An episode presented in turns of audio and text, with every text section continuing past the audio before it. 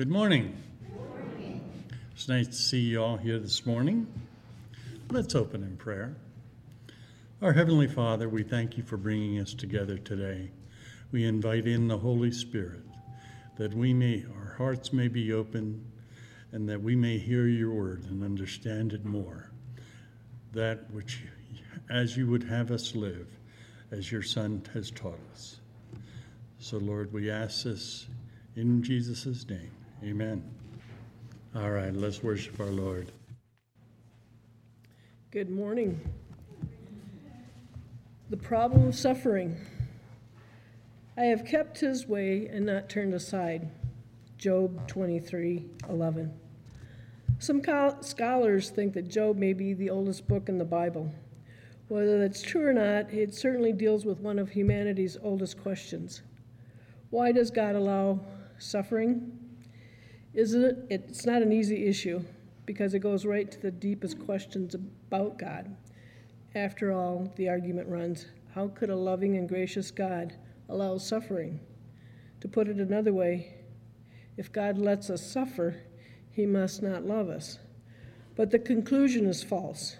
God does love us, and the proof is in the suffering that he allowed his son to endure on the cross. What then is the answer to that age old question? The key is the understanding of the character of God. That is what Job discovered. No, God never gave him a logical, complete answer for his suffering, but through his experience, he came to realize that God could be trusted because he is merciful and loving. And you can also trust him too, not because he gives us everything to our answers, but simply because he is God. The hope for today during a trial, it is tempting to ask, why are we suffering? The answer doesn't always um, present itself, but the answer lies in who He is in the midst of our pain. If you'd like to stand and join us, get all excited.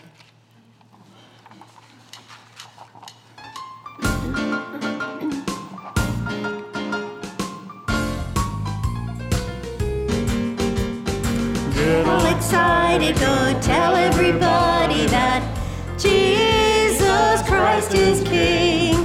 Get all excited, go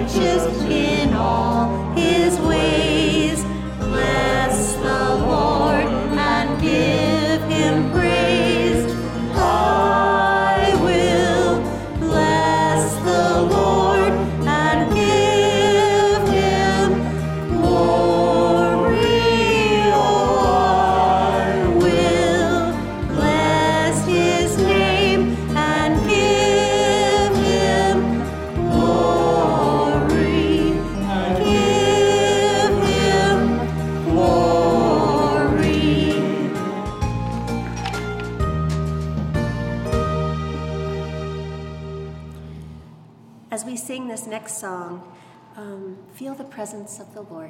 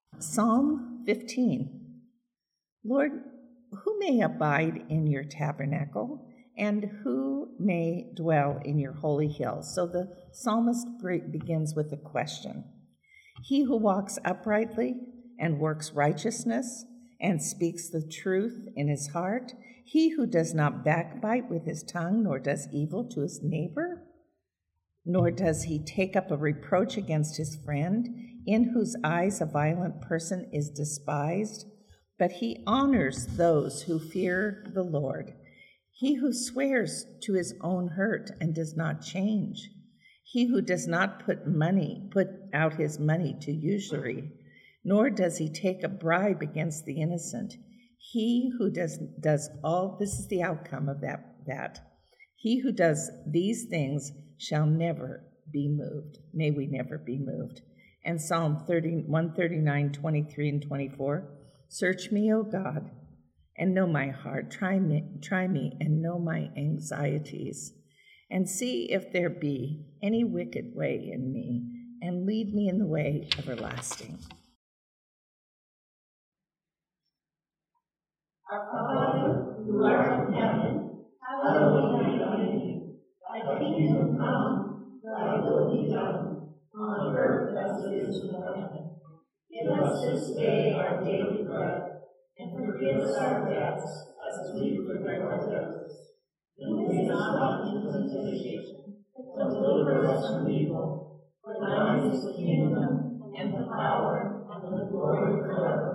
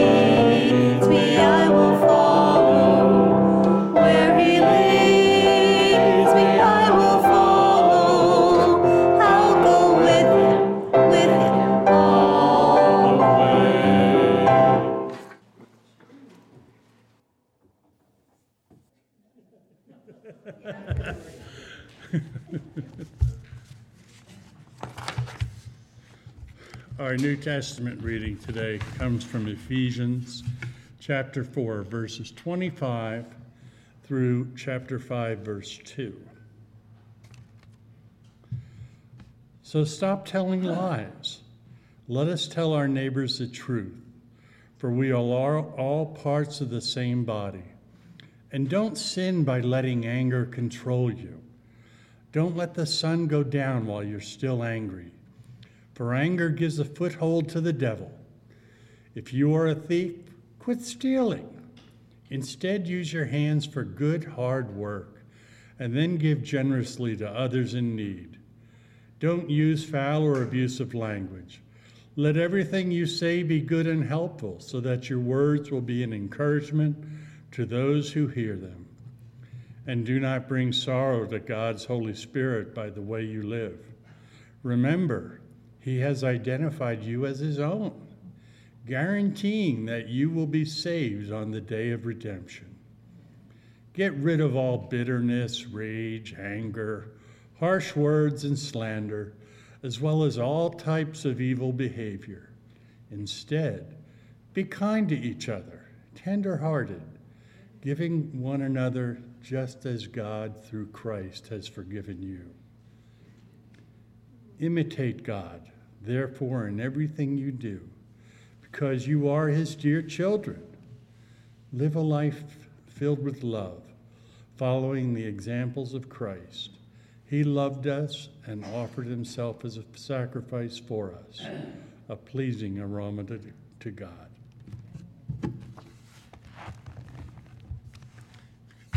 We have a responsive reading.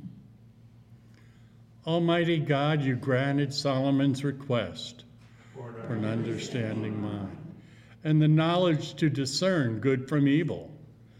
Fill us with such understanding and knowledge that we may act as instruments of your loving desire for creation, working with you to transform conceit into concern for others, our fear into love, violence into peace, brokenness into wholeness. Amen. Too bad Robert wasn't here, given we, we were working in Pro- Proverbs and, and Solomon. Yeah going right along with the theme of Sunday school. Let us pray. Our Heavenly Father, the gift you gave of your Son, the gift that He could take all our sins, all those that had happened before and all those that would ever happen after, and He could take them and, and die on the cross that we may be forgiven. Lord, what a what a beautiful gift you have given us. And, and you entrust things to us, Lord. And you asked us to give back. You asked us to share with others. So the gifts that we have given today, we ask that they be used the way you would have them be used, that you guide us, that you let us know what it is you would have us do and how we you need us to fit in your family of God. This we ask in Jesus' name. Amen.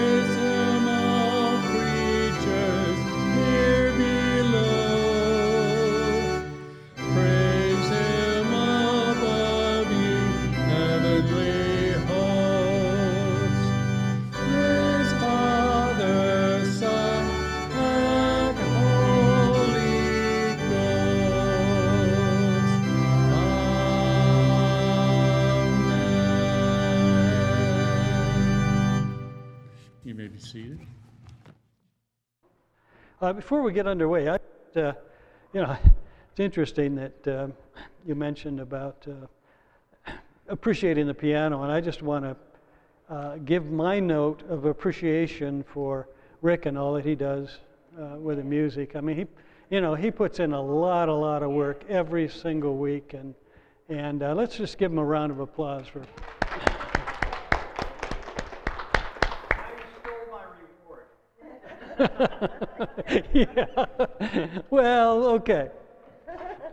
I don't think we stole it. I think we added to it. Maybe we'll put it that way. Well, um, we're doing a series, and we're we're taking a step back in the sense of we've been talking a whole lot about us as individuals and you know our relationship with the Lord and how we can enhance our relationship with the Lord and all that kind of stuff. But I'm I'm kind of pulling back a bit and saying, okay, how do we function in a godly manner as a church? And what are the purposes of us as, you know, collectively? Um, and that doesn't, you know, certainly all of us individually, we are serving the Lord, and we as a corporate body are enhanced as every person seeks the Lord and grows in Christ. But we also have to look at the, at the corporate sense of who we are as a church and talk about, um, you know, why are we here? What are we doing as, as a body of Christ?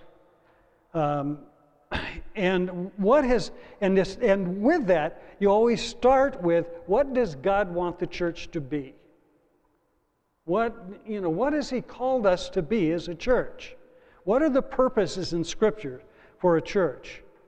And we've talked about glorifying God through worship. Uh, that was our first. We, we talked about being a disciple, maturing in Christ, and we talked about making disciples. But today I want to talk about us together um, in what we could call body ministry. All of us ministering one to another. And we are together, we are building each other up. And as each one of us is stronger in Christ, we as a corporate body are stronger in Christ. And so that's what we want to look at.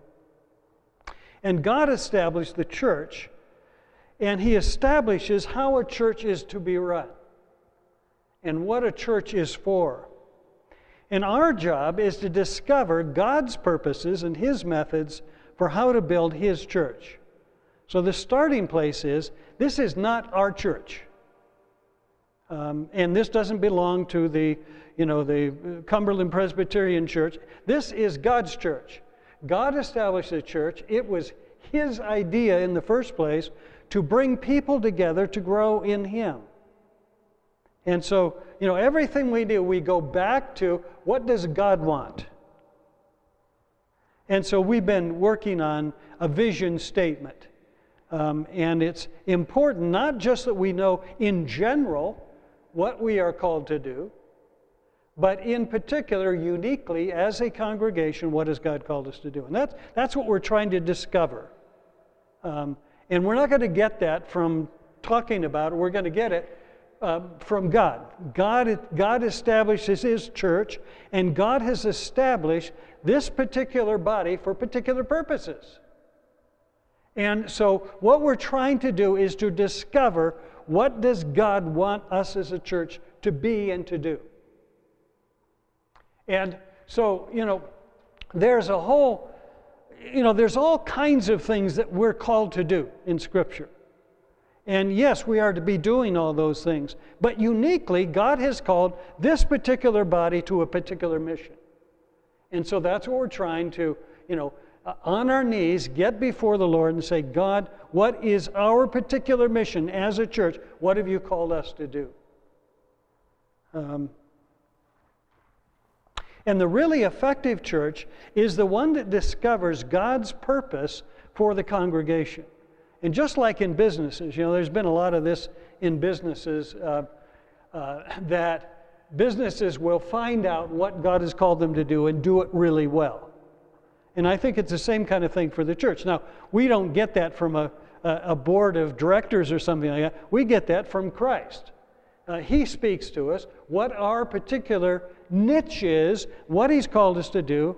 And so it's discovering what that niche is and then doing it really, really well. That's what He's called us to do. And the, um, one of those things, I believe, is in Ephesians 4 11 through 16. I'll read it to you. But before we do that, can, can one of you pray for us? Pray for all of us that we will hear from God? Any? Uh, We have a volunteer out here. Heavenly Father, we do praise and thank you for gathering us together in your precious hand today in this building. We are part of your church and we make up a body here. We thank you, Lord. I thank you specifically for Pastor Frank and the message that he has prepared for us. Now I ask, Lord, that you would give us ears to hear him, hearts to receive this message, and that we might grow together in you through it. In Jesus' name, amen. Ephesians 4 uh, 11 through 16. It was he who, again, and by the way, I, I believe that this particular passage is the passage that kind of says, here's how a church runs. Here's, here's what you do. It was he who gave some to be apostles, some to be prophets, some to be evangelists, some to be pastors and teachers. That's where I fall, pastors and teachers, to prepare God's people for works of service, so that the body of Christ may be built up until we all reach unity in the faith and in the knowledge of the Son of God and become mature, attaining to the whole measure of the fullness of Christ. Then we will no longer be infants, tossed back and forth by the waves and blown here and there by every wind of teaching and by the cunning and craftiness of men and their deceitful scheming. Instead, speaking the truth in love, we will in all things grow up into Him who is the head, that is Christ. From Him, the whole body, joined and held together by every supporting ligament, grows and builds itself up in love as each part does its work. And I'm going to repeat something that I've, I've told you before, but I, I you know, I, God just keeps kind of giving this, this to me, and that is that our goal at Desert Gardens is not to become a big church. Okay? Our goal is to become a really effective, dynamic small church. Now, that doesn't mean we, you know, if growth happens, then okay, well, Lord, that's not where we're going. But what we're saying is let's concentrate on being a really, really good small church. And if we do that well, maybe God will, will send others to us, so that's fine. But let's be the very best that we can be with exactly who we are and exactly the circumstances that we're in. You know, instead of saying, well, you know, down the road, do this and we're going to do that and we're going to do this, that, and the other thing. Instead, let's just say, well, okay, let's be really good at what we do right now. Maximally effective at, at you know, with this group of people, us, together. So, the goal, um, as it says in this scripture, is um, verse 13, until, and I'm going to kind of skip down to verse 13, until we all reach unity in the faith and in the knowledge of the Son of God and become mature, attaining to the whole measure of the fullness of Christ. And then verses 15, 16.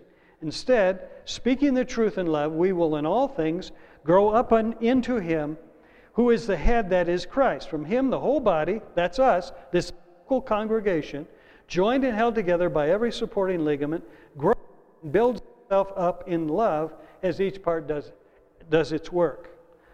So, the goal is both that we grow as individuals, but also that we grow as a church, as a local congregation, as a group of people.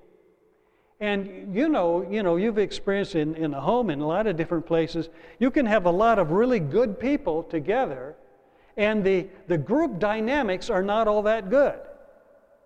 And we've all in settings where there's really good people and there's really good dynamics of them as, as, an, as, a, you know, as a corporate body. And so what we're talking about today is let's, let's, have, let's have the atmosphere of growth in us as a corporate body. Let's be growing together, becoming what Jesus has asked us to be. So maturity is both individual and corporate. We are growing as individuals in Christ, but we are also growing as a congregation, becoming different, maturing, becoming better. A well functioning church is composed of mature people, yes, but even a church with mature people can go off the rails because the atmosphere or the structure or the intentionality or the corporate make, makeup or something is off. Have you ever been in that kind of setting before? Where you've got, you know, really good people together, but something happens in, when we all get together. And so we are responsible for both.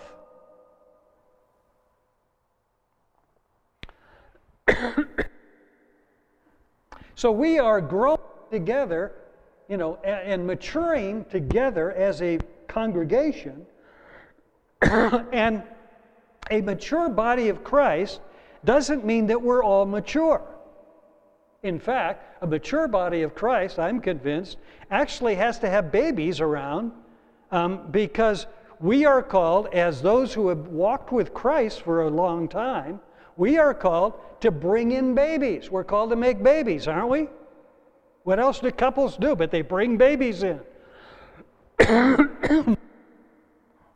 So it takes mature believers to make mature believers, but there can be a breakdown in congregational dynamics. So that's what we're concentrating on. So we are in a plural passage. A lot of it is talking about us corporately as a body of Christ who, who we are to be. Notice the plural references equipping of the saints, the edification of the body of Christ, until we all attain the unity of the faith, in order that we might no longer be infants but we all might increase unto him. Out of him, the whole body fitting together and joined together, and then the whole body makes increase unto the edification of the whole body in love. So we are then, as a corporate body, we are in the process of maturing each other together. We as Americans, we as, as Americans are very individualistic. Um, one of the things that we've discovered in a lot of uh, international travel is how much, when you particularly get into the East, how many have been in, in okay, thank you, have been in what we call the East, um, you know, Eastern culture? Huh? Well, okay. yeah, good point. Um, no, I'm talking about North Carolina. I'm talking about Eastern culture. We, we um, in the West, what we call the West, okay, Europe, uh, United States, and, and uh, other, you know, other uh, countries, we tend to be a, we have a Western point of view, or West, a Western culture. But we spend a lot of time in Eastern cultures, okay, is that answer, does that get closer? Yes or no? Okay, all right.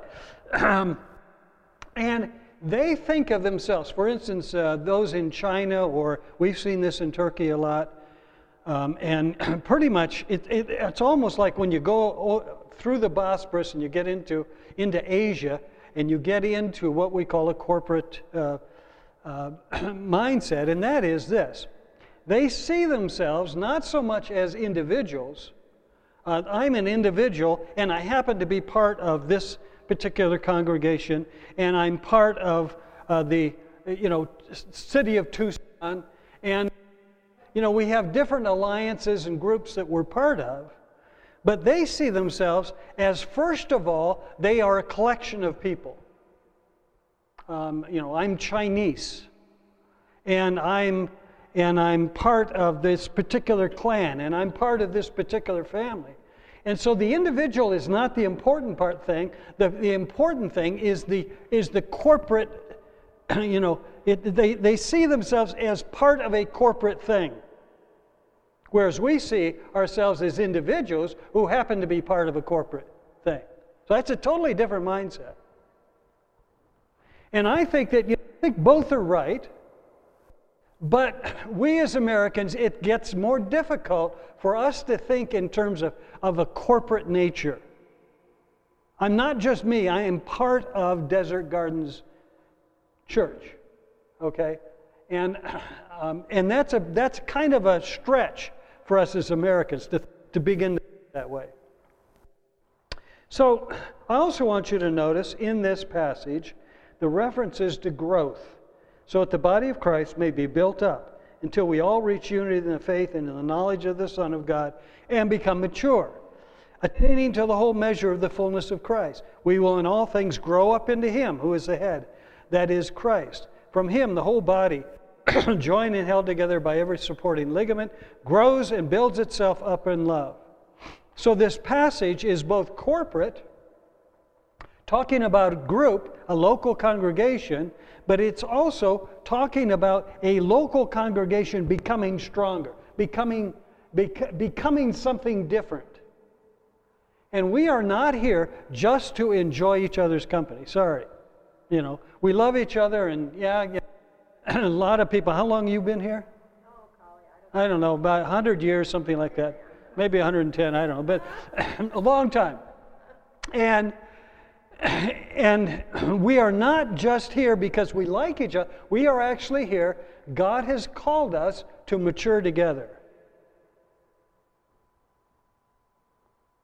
And it's easier to remain where we are than to seek to become mature and to be used in helping others mature in Christ. So it's very easy as a corporate body to be comfortable with who we are. But God is always challenging us to be more, isn't He? Not just as individuals, but as a body of Christ, we are called to become more than what we are. We're called to mature, we're called to growth. You know, we've, we've all been watching the Olympics, I think. Most of you have been watching the Olympics? Yeah, we have been. And, you know, people don't get to the Olympics uh, by sitting around in their, you know, being a, couch potato and eating bonbons. I mean, you know, it's hard, hard work. They're working all the time. They work years and years and years in order to be in the Olympics. And in the same kind of way, we as a congregation, we're not to be couch potatoes. We are to be working together to mature us together. So the goal is spiritual maturity. Ephesians 4:13.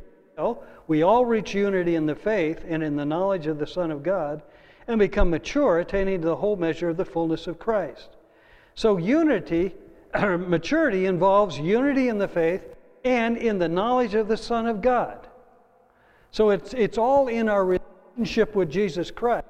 We are together, we are, um, maturity happens as we are unified together. And there's not divisions among us. And maturity involves us connecting in a greater measure to Jesus Christ. So, our growth and maturity then is that we are getting to know Him better.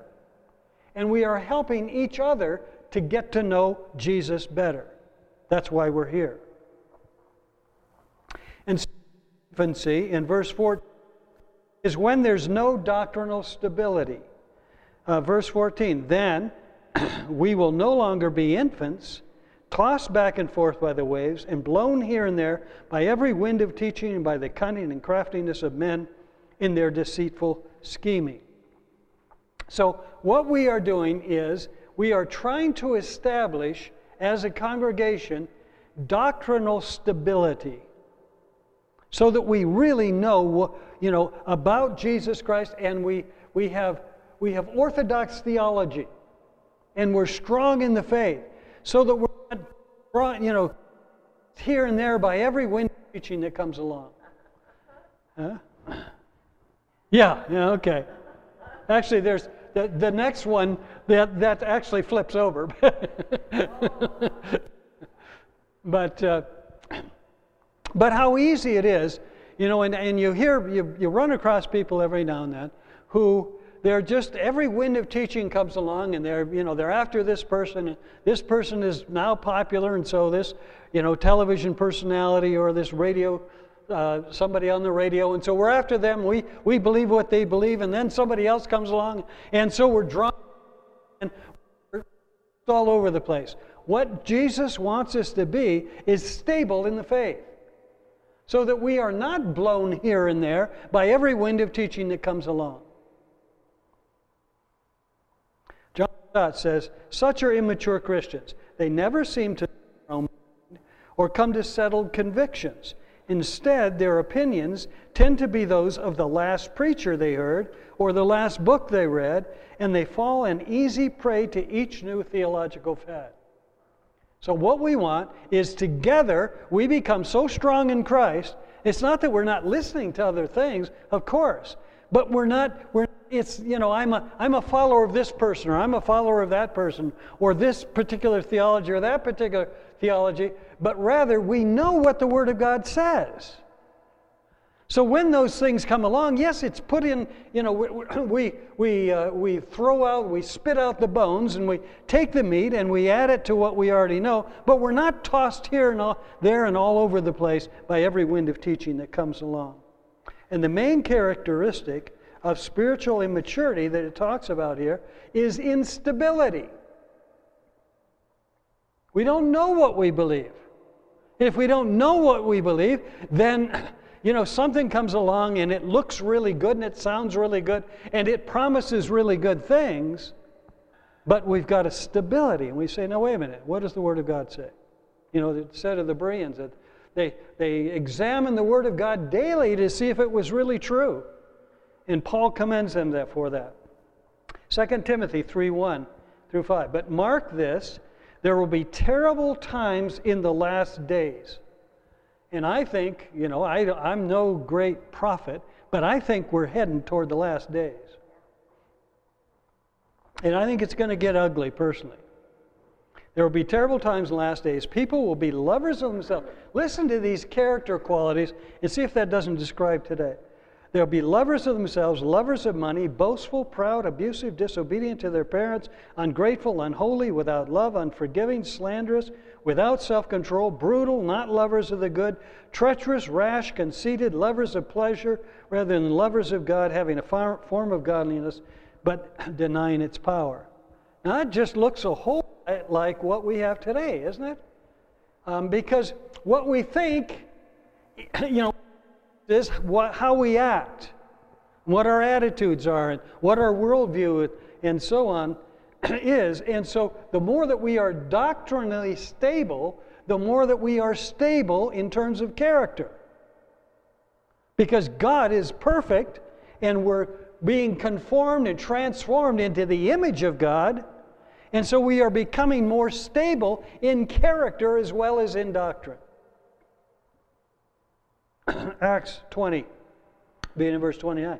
I know that after I leave, savage wolves will come in among you and will not spare the flock. This is Paul talking to the Ephesians elders.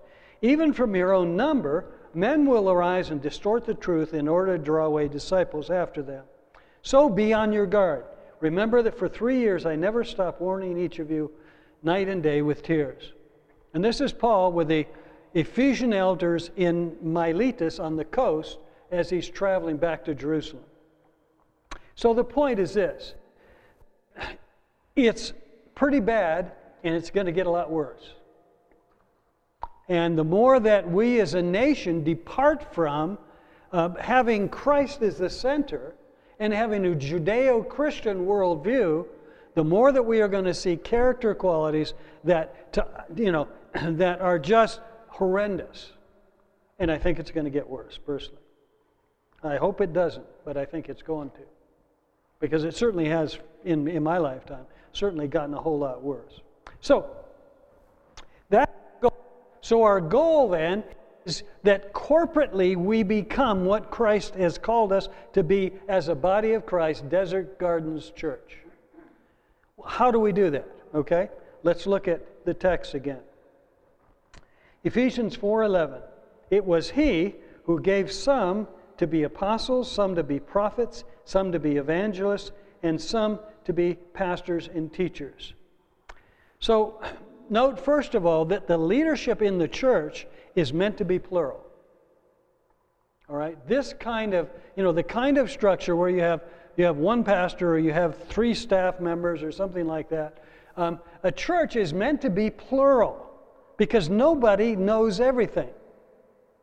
You know, it, so we're intended to be a plurality of leadership in the church.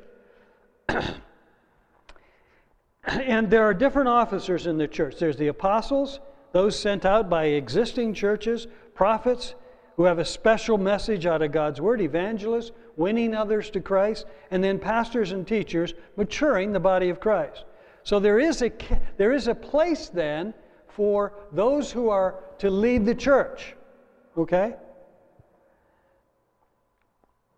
But as it says, um, this is again John Stott, he says the New Testament concept of the pastor is not a person who jealously guards all ministry in his own hands and successfully squashes all lay initiatives, but of one who helps and encourages all God's people to discover, develop, and exercise their gifts.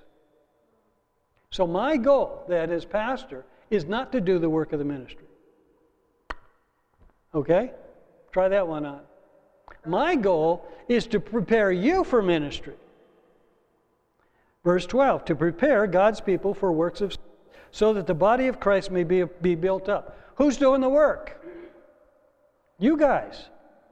You're the one called to do the work of the ministry. I am called, and, and others, you know, are called to prepare you so that you can do it and do it better and encourage you uh, along the way and so on.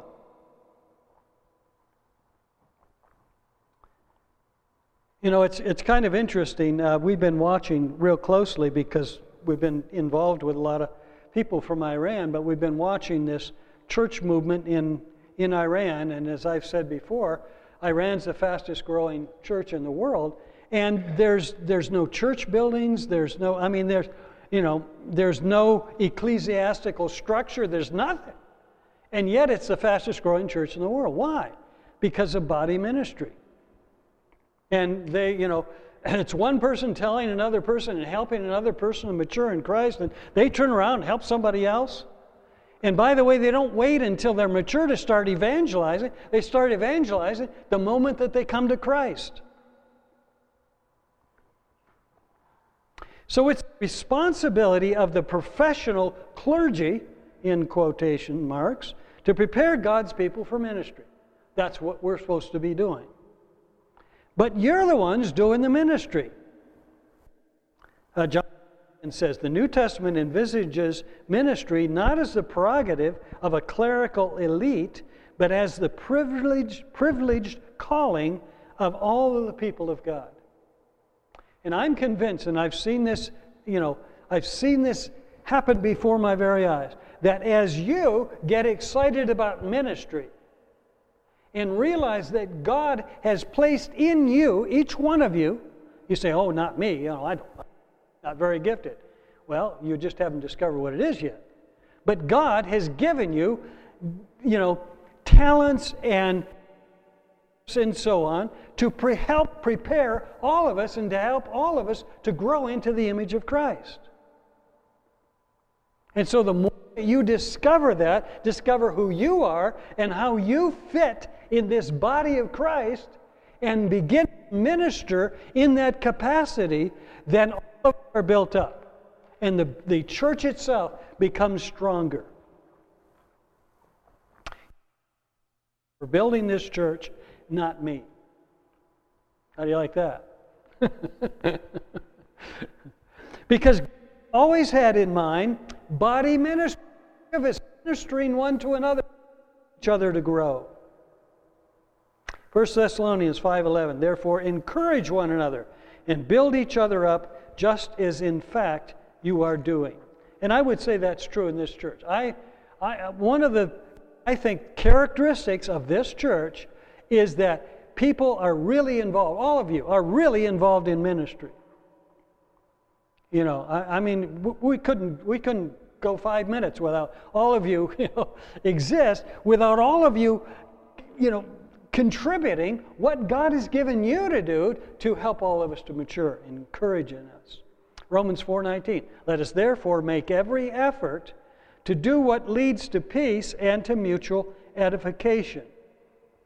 So there's what we see then is unity in the body, but then an incredible diversity of gifts and talents and so on in each one of you and so the effectiveness of ministry is when you discover who you are and believe that Christ has given you something to share with the rest of us, and you begin to flow in that. And we encourage each other to, to you know, allow God to use us. And I'm convinced, and I've seen it so many times, that when, when we feel God moving through us individually and, and ministering to somebody else, life comes. You ever notice that? We, we get life as we transfer life to somebody else. Because the Holy Spirit was never meant that we just, you know, we receive the Holy Spirit and, boy, I got that now. Okay, I'm, I'm full of Holy Spirit. No, that's not fullness of the Holy Spirit. Fullness of the Holy Spirit comes when we begin to share the Holy Spirit, when the Holy Spirit begins to use us in the lives of other people. So the Holy Spirit moves through us. He, he, yes, He's resident in us, but we feel His, uh, you know, we feel His movement as we share Him using the gifts that God has given to us. As it says in speaking the truth in love, we will in all things grow up into Him who is the head, that is Christ. So the body grows then through truth, okay? It's not air, it's truth, and speaking that truth in love. Now, truth is very, you know, it's almost like a, it's a hard thing sometimes, isn't it? Um, you know, we say, I, you know, okay, I got to share the truth with you, and and it's, you know, sometimes we can be harsh with truth, but love is that balance to it. But love by itself without truth is what uh, we've, we've called in the past sloppy agape. You know, it's, it's uh, you know, it, yeah, you're a great person, aren't you wonderful, and so on. Well, now, wait a minute. Maybe you're not a great person. Maybe you need a, a word of exhortation. Maybe there's something wrong in your life. So we need that truth, the truth of God's word applied in love. Really considering the, uh, the other person, really intensely loving and sacrificing our love for other people. That's how we Ephesians 4:29 Do not let any unwholesome talk come out of your mouths, but only what is helpful for building others up according to their needs that it may benefit those who listen. And all the spiritual gifts, we're going to talk about those in a moment, all the spiritual gifts are given for the edification of the body of Christ. Not so that you can be exalted or so that you can, you know, in, enjoy having those spiritual gifts and so on, but they are given to build each other up for the common good. Love can break the hardest of hearts so that faith can grow. I love that statement. Love can break the hardest of hearts so that faith become faith may grow. Truth becomes hard if it is not softened by love. Love becomes soft if it is not strengthened by truth. So it takes both of those together. But then we talk about spiritual gifts, and we're not going to spend a lot of time on spiritual gifts uh, because you know that's not our intention here this morning. But I think it's right to talk about spiritual gifts. 1 Corinthians 12, 4 through 11. There are different kinds of gifts, but the same Spirit. There are different kinds of service, but the same Lord. There are different kinds of working, but the same God works all of them in all men. Now, to each one, the manifestation of the Spirit is given for the common good. Notice that. To one, there is given through the Spirit the message of wisdom, to another, the mes- message of knowledge by means of the same Spirit to another, faith by the same Spirit. To another, gifts of healing by that same Spirit. To another, miraculous powers. To another, prophecy. To another, distinguishing between spirits. to another, speaking in different kinds of language or, or speaking in tongues. And to still other, the interpretation of tongues. All these are the work of one and the same Spirit, and He gives them to each one just as He determines. So God determines and He gives spiritual gifts in the body of Christ so that you can use those for the common good. Romans 12, 6. We have different gifts according to the grace given us. If a man's gift is prophesying, let him use it in proportion to his faith. If it's serving, let him serve. If it's teaching, let him teach. If it's encouraging, let him encourage. If it's contributing to the needs of others, let him give generously. If it's leadership, let him govern diligently. If it's showing mercy, let him do it cheerfully. Sorry. So a spiritual gift then is a gift that's given by the Holy Spirit to you individually to be able to share with the congregation and to build up the body of Christ. Um, there are, you know, 20 gifts enumerated in Scripture in, in the different gift lists, uh, in different places. Uh, it's talked about these spiritual gifts. And so it's important for you, and I, you know, I think to me it really liberated me when I realized what the spiritual gifts were that God had given to me. So that I'm not trying to be all things to all people, that I can do best what God has given me to do. All gifts are important, all gifts are necessary, and all are given by God for the common good.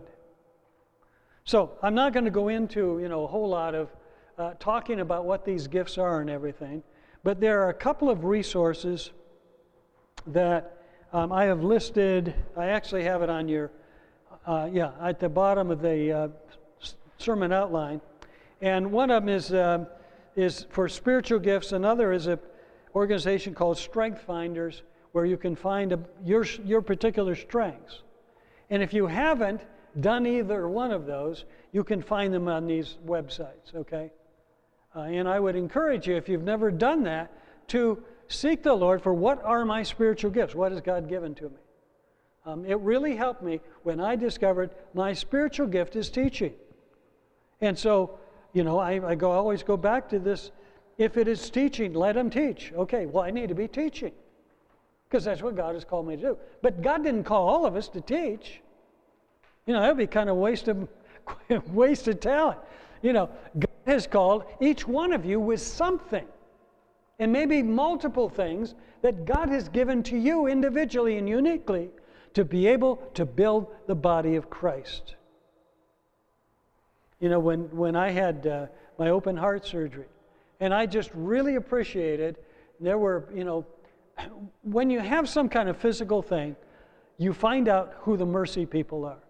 you ever seen that? You know, and and all of a sudden, these people that maybe you didn't even know very well, all of a sudden they're coming around you, praying for you, coming over to bring you food, you know, trying to help you out. You discover all the mercy people, and I discovered a whole bunch of mercy people by having open heart surgery helps, you know. Um, and th- these are just a couple of the gifts. Uh, I have one friend who, he is a mechanical genius. I mean, he just, anything mechanical, you give it to him, he can figure it out eventually. And yeah, yeah, I mean, he doesn't always know, but, he, but he's, you know, he's, he's looking online and, you know, he, he's really good with it. So we were trying to take our motorhome up to, to the White Mountains. And um, and I went into it, it was about a week before we were to leave. And I went into the coach and hit the light switch and didn't work. and so I went down because you have to turn it, you know, a, a, master switch on. Went down there, turned the master switch on, didn't work. Well, okay, we had about a, you know, I actually I think it was about three or four days before we're going to go, and this thing's not working. You know, nothing in the car is working. So I, you know, I did what I always do. I called Steve. I said, Steve, what's going on? He said, I'll be there in 10 minutes. well, not 10 minutes, an hour. It took, a, he doesn't live real near me. Um, I said, no, let's, let's do it in the morning. So the next morning he comes, and we at least together figured out he couldn't fix it, but at least he could figure out how, you know, the steps that I needed to take. And we did get it fixed. But that's the kind of thing I'm talking about. That, you know, somebody maybe you're really good at fixing stuff. Well, great. You can fix stuff, not just in this congregation, but God can call you to fix all kinds of things for all kinds of different people. Uh, you know, some have, for example, a, li- a, gift of leadership. When I was, um, you know, as a dad and helping my kids to grow up, and I missed something. I missed a in my son. Um, and I did just didn't see it. And he was a junior in high school, and he was going to Desert Christian. And the teachers would get together, uh, you know, in the junior year, and they would send one young person to a leadership conference in Flagstaff. No, no, this was the one in Flagstaff. That was a junior. And so Matt, they, they picked Matt, you know, and Matt went up to this leadership conference in Flagstaff and he came back just really enthusiastic. Well, the next year, in his senior year, they um, again chose him for a national leadership conference in Washington, D.C. And he, he went to that. It was a whole, like a week long thing of just, you know, leaders from all over the nation come together. And he came back and he was so fired up. And he said, I have finally found people just like me. He said, I've never seen it before. They, they're people who think like me. They're just like me. They were leaders from all over the nation. Well, he launched, that launched him into a whole, uh, you know, a whole career of leadership in business. Now, I'm not trying to say that you have a lead, you know, gift in leadership, but what I'm saying is if you will discover uniquely who God has called you to be and then run with it, it's not that you don't, you know, you, you stop working and you know, that, that's all you do. But you, you take what God has given to you uniquely and you minister to the body and you find out who you are. So, just as a recap, all of us together are in the process of helping each other to grow into the image of Jesus Christ, the likeness and image of Christ. And God has given uniquely to each of us unique gifts and abilities and talents and so on that He wants you to discover and then use for the common good. So I would encourage you, find out. You know, ask your wife or husband or a good friend or something, you know, what do you see in me? What are, what are, you know, what are the talents that I have that I can share with others? And all of us doing that, then, we all begin to minister to each other, and then the body of Christ is built up and become stronger. Lord, I pray in Jesus' name that you will help each one of us in this congregation this morning to discover who we are. And instead of looking at who we aren't and what we don't have, that you will help us to see clearly from you what we do have. And help us to take those strengths and those talents and those spiritual gifts and those um, things that you've given to us. Help us to take all of those things and minister one to another. And Lord, I'm convinced that as we do that, we grow individually and we grow as a corporate body. So we're praying that you grow this church, not in numbers, but you grow us in terms of body ministry. We pray that in Jesus' name. Amen.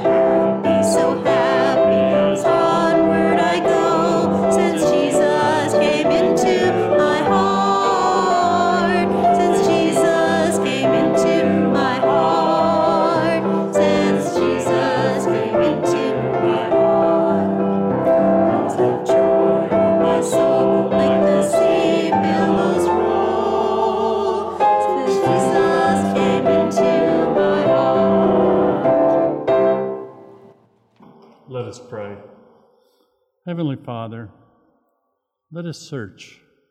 Search within us for this, this. What is it that the gifts that you have given each one of us? Let us find those. Let us help use those to further our, our service to you. Lord, uh, we ask this in Jesus' name. Amen.